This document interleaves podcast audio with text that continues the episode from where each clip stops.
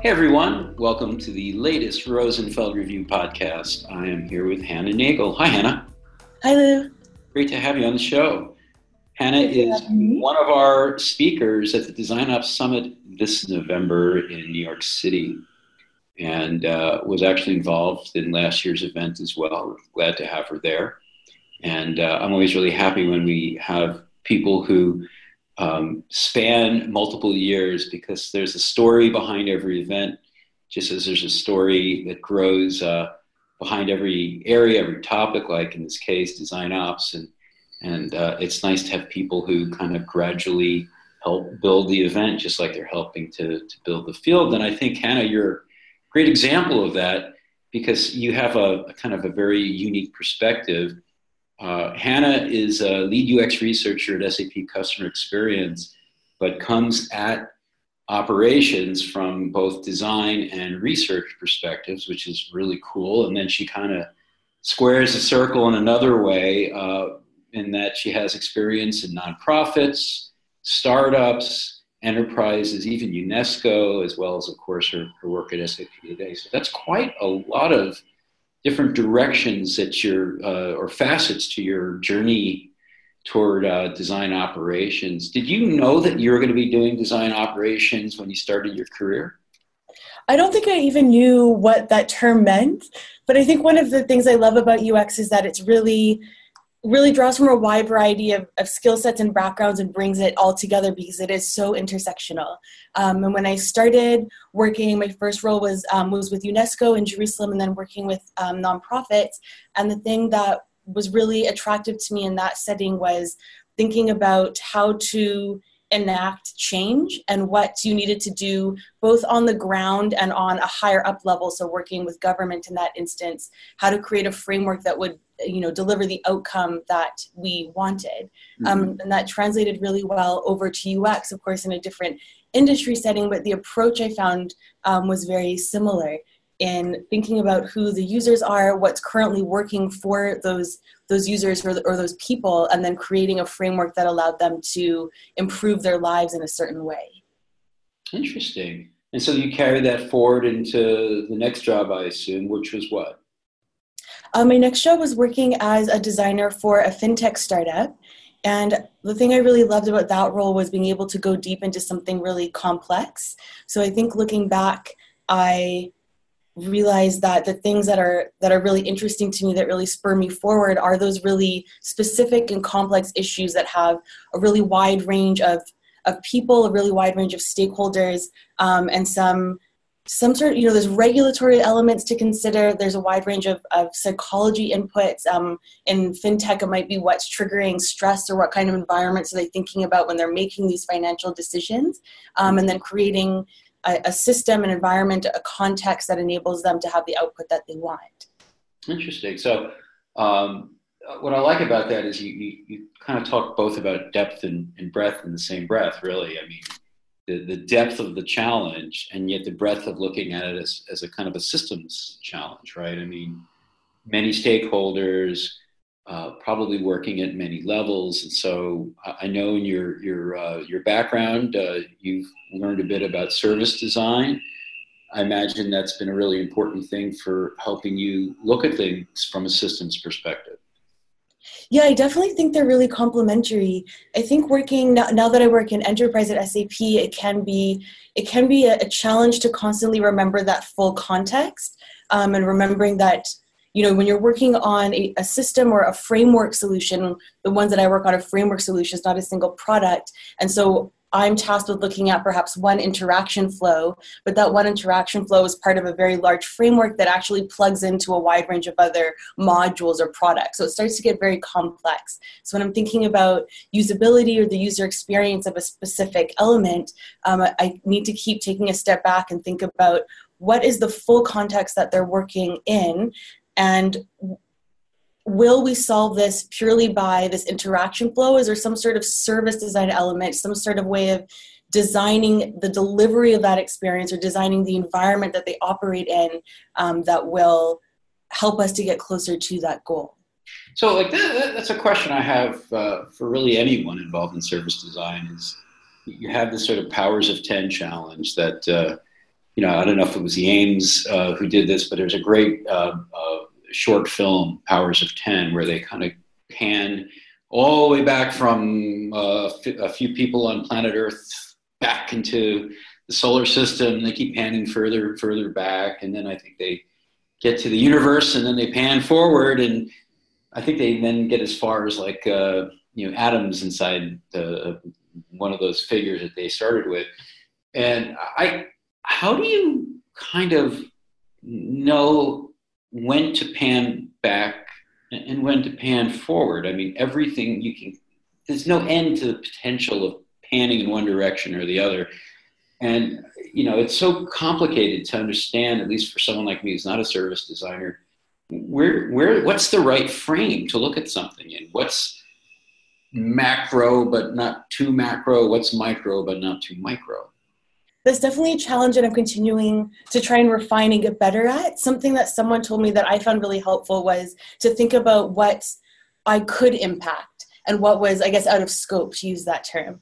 So what what is the whole situation that we're looking at? What are all the systems or the processes, the regulatory elements that we need to consider?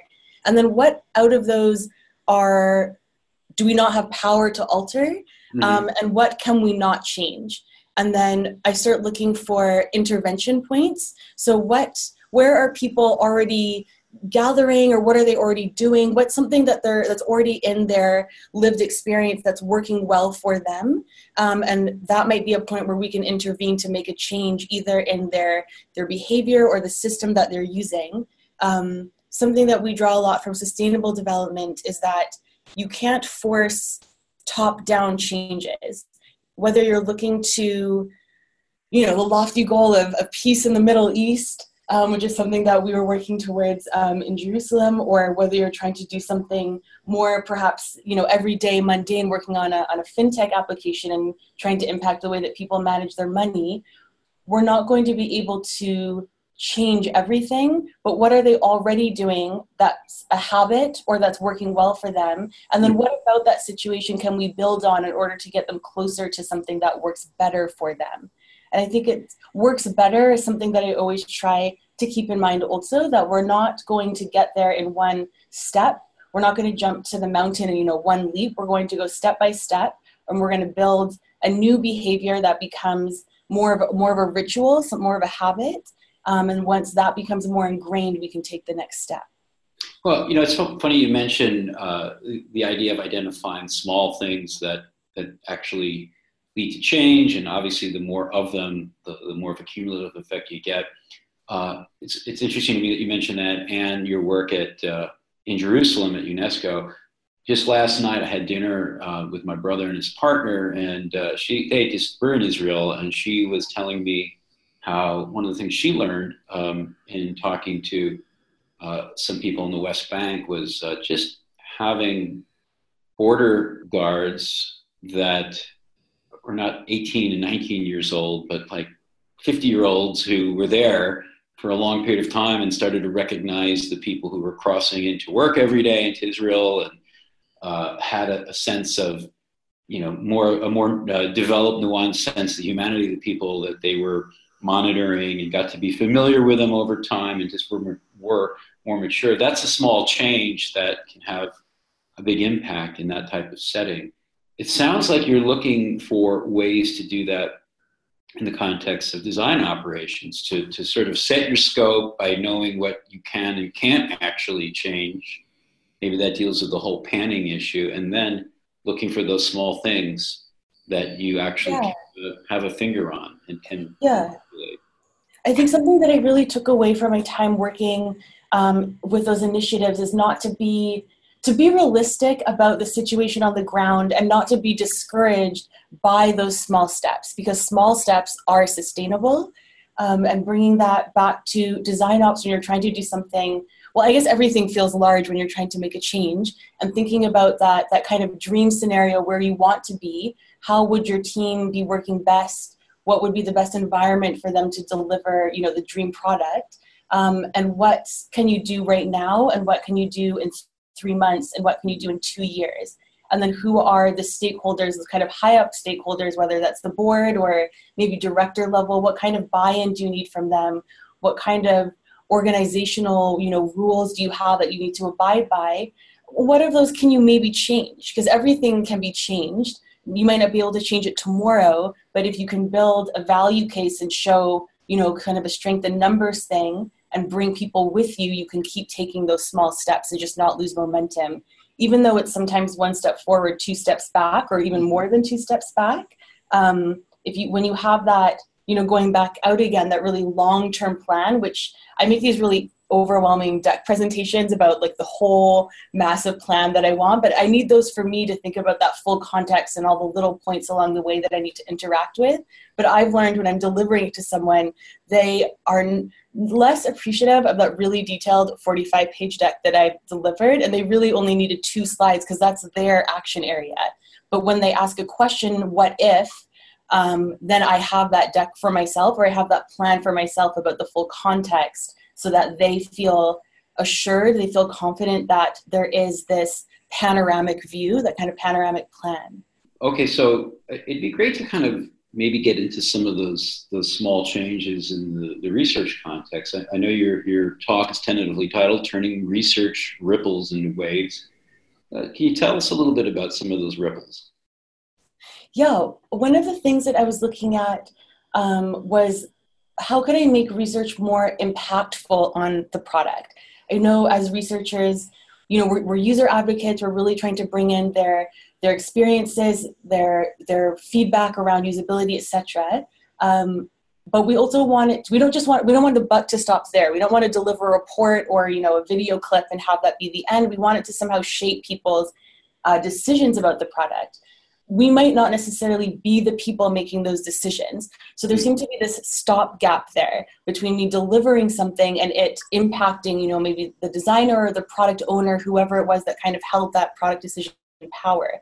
Um, so then I started looking at those intervention spaces. So where do people make decisions about product? Who makes those decisions? What resources do they use? What time constraints are they in? What kind of time stresses? And thinking about how I could look at what was working well for them and address what was working less well, and then build that more into a wave. Um, so I started interviewing product owners because where I work, that they have the most uh, decision making power over these product decisions. Um, and I asked them about their, I started asking about their work environment. So who, who's on their team? Do they have a dedicated researcher or designer? Um, how do they get their requirements and how do they refine those requirements? And how do they find out about users? And then we talked about what worked well and what didn't work well from them. And I started to build around that. And because I'm not able to measure necessarily how many people, you know, have made take, taken up my recommendations. So I was kind of struggling with the kind of metrics that I might use for it.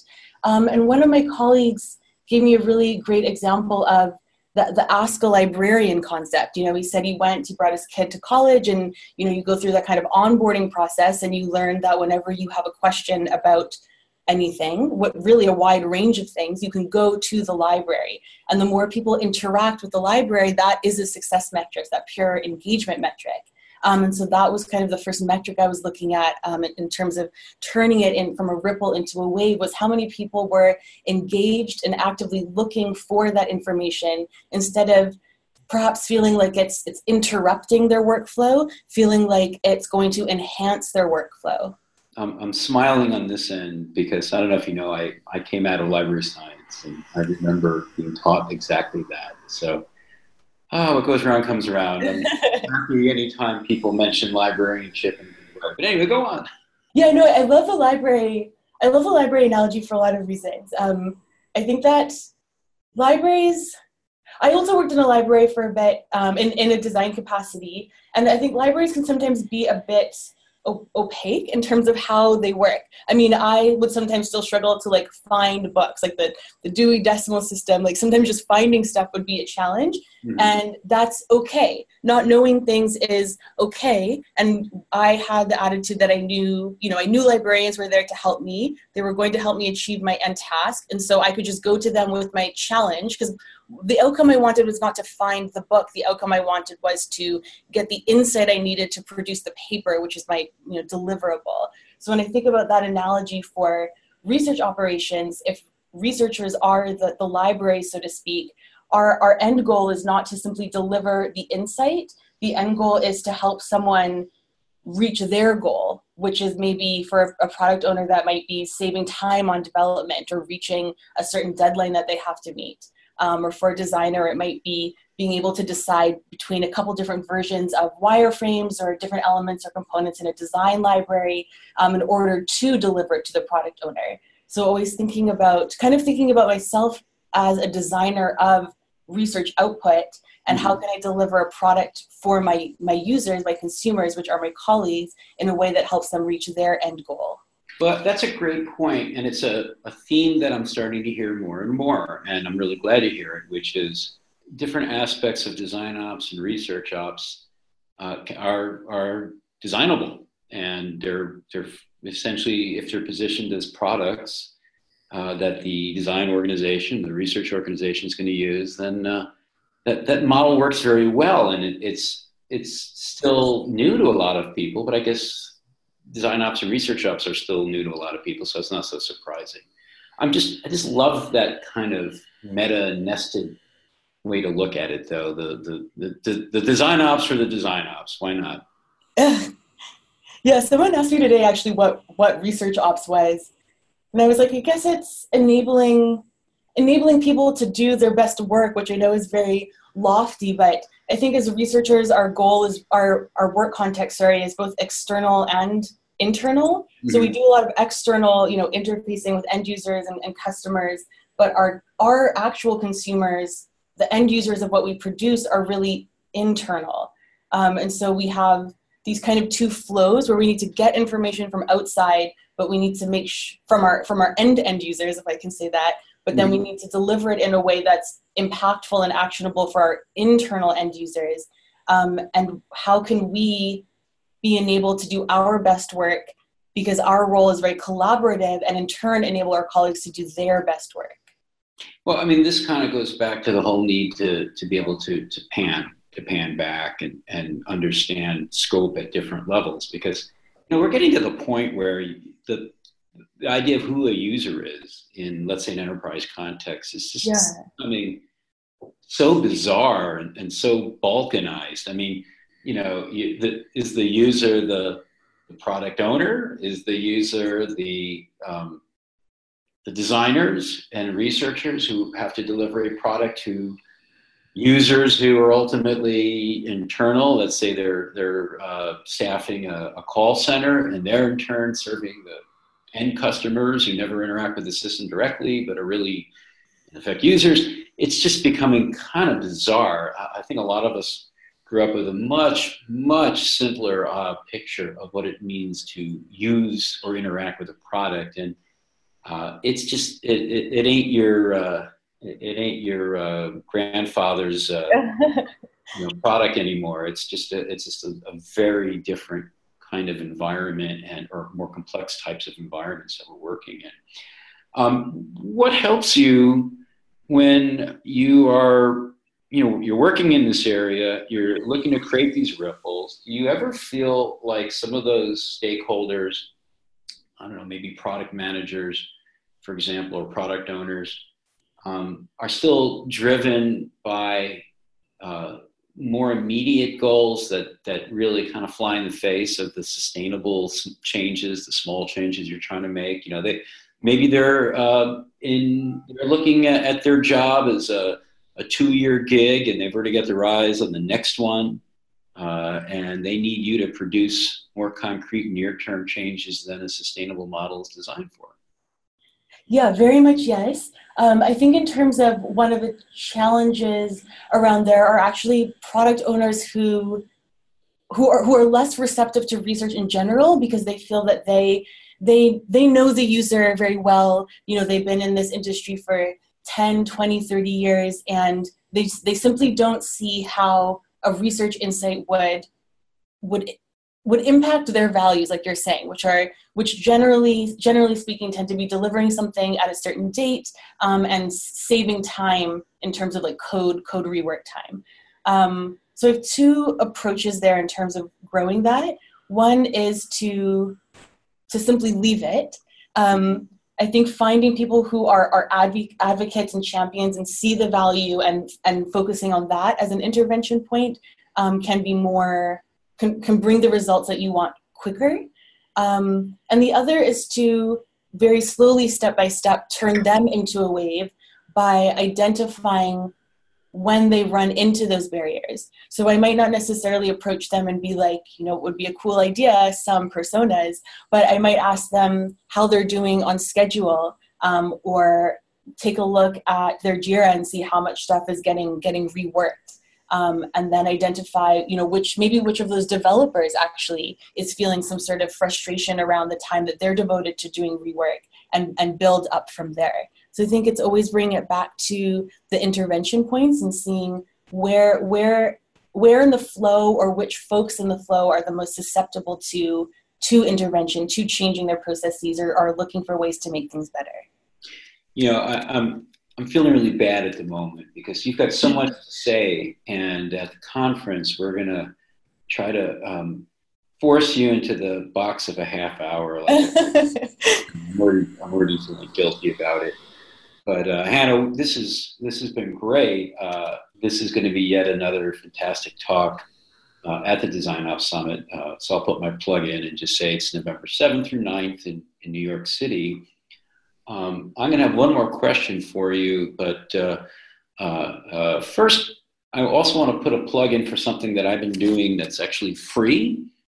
If you're interested in design ops, um, I manage a monthly uh, video conference for the Design Ops community, research ops as well included there. And we have really interesting people lead discussions every month, like Hannah is going to be doing our next one on diversity in hiring uh, within design and research ops.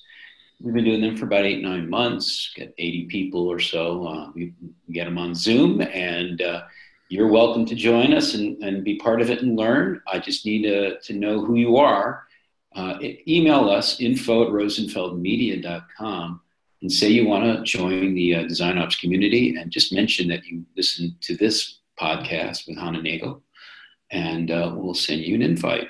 So, my last question for you is uh, I love to end these by asking what's a really interesting uh, article you've read or person you've come across that you think the world should know about and, and maybe I should even have a guest on one of the next Rosenfeld Review podcasts.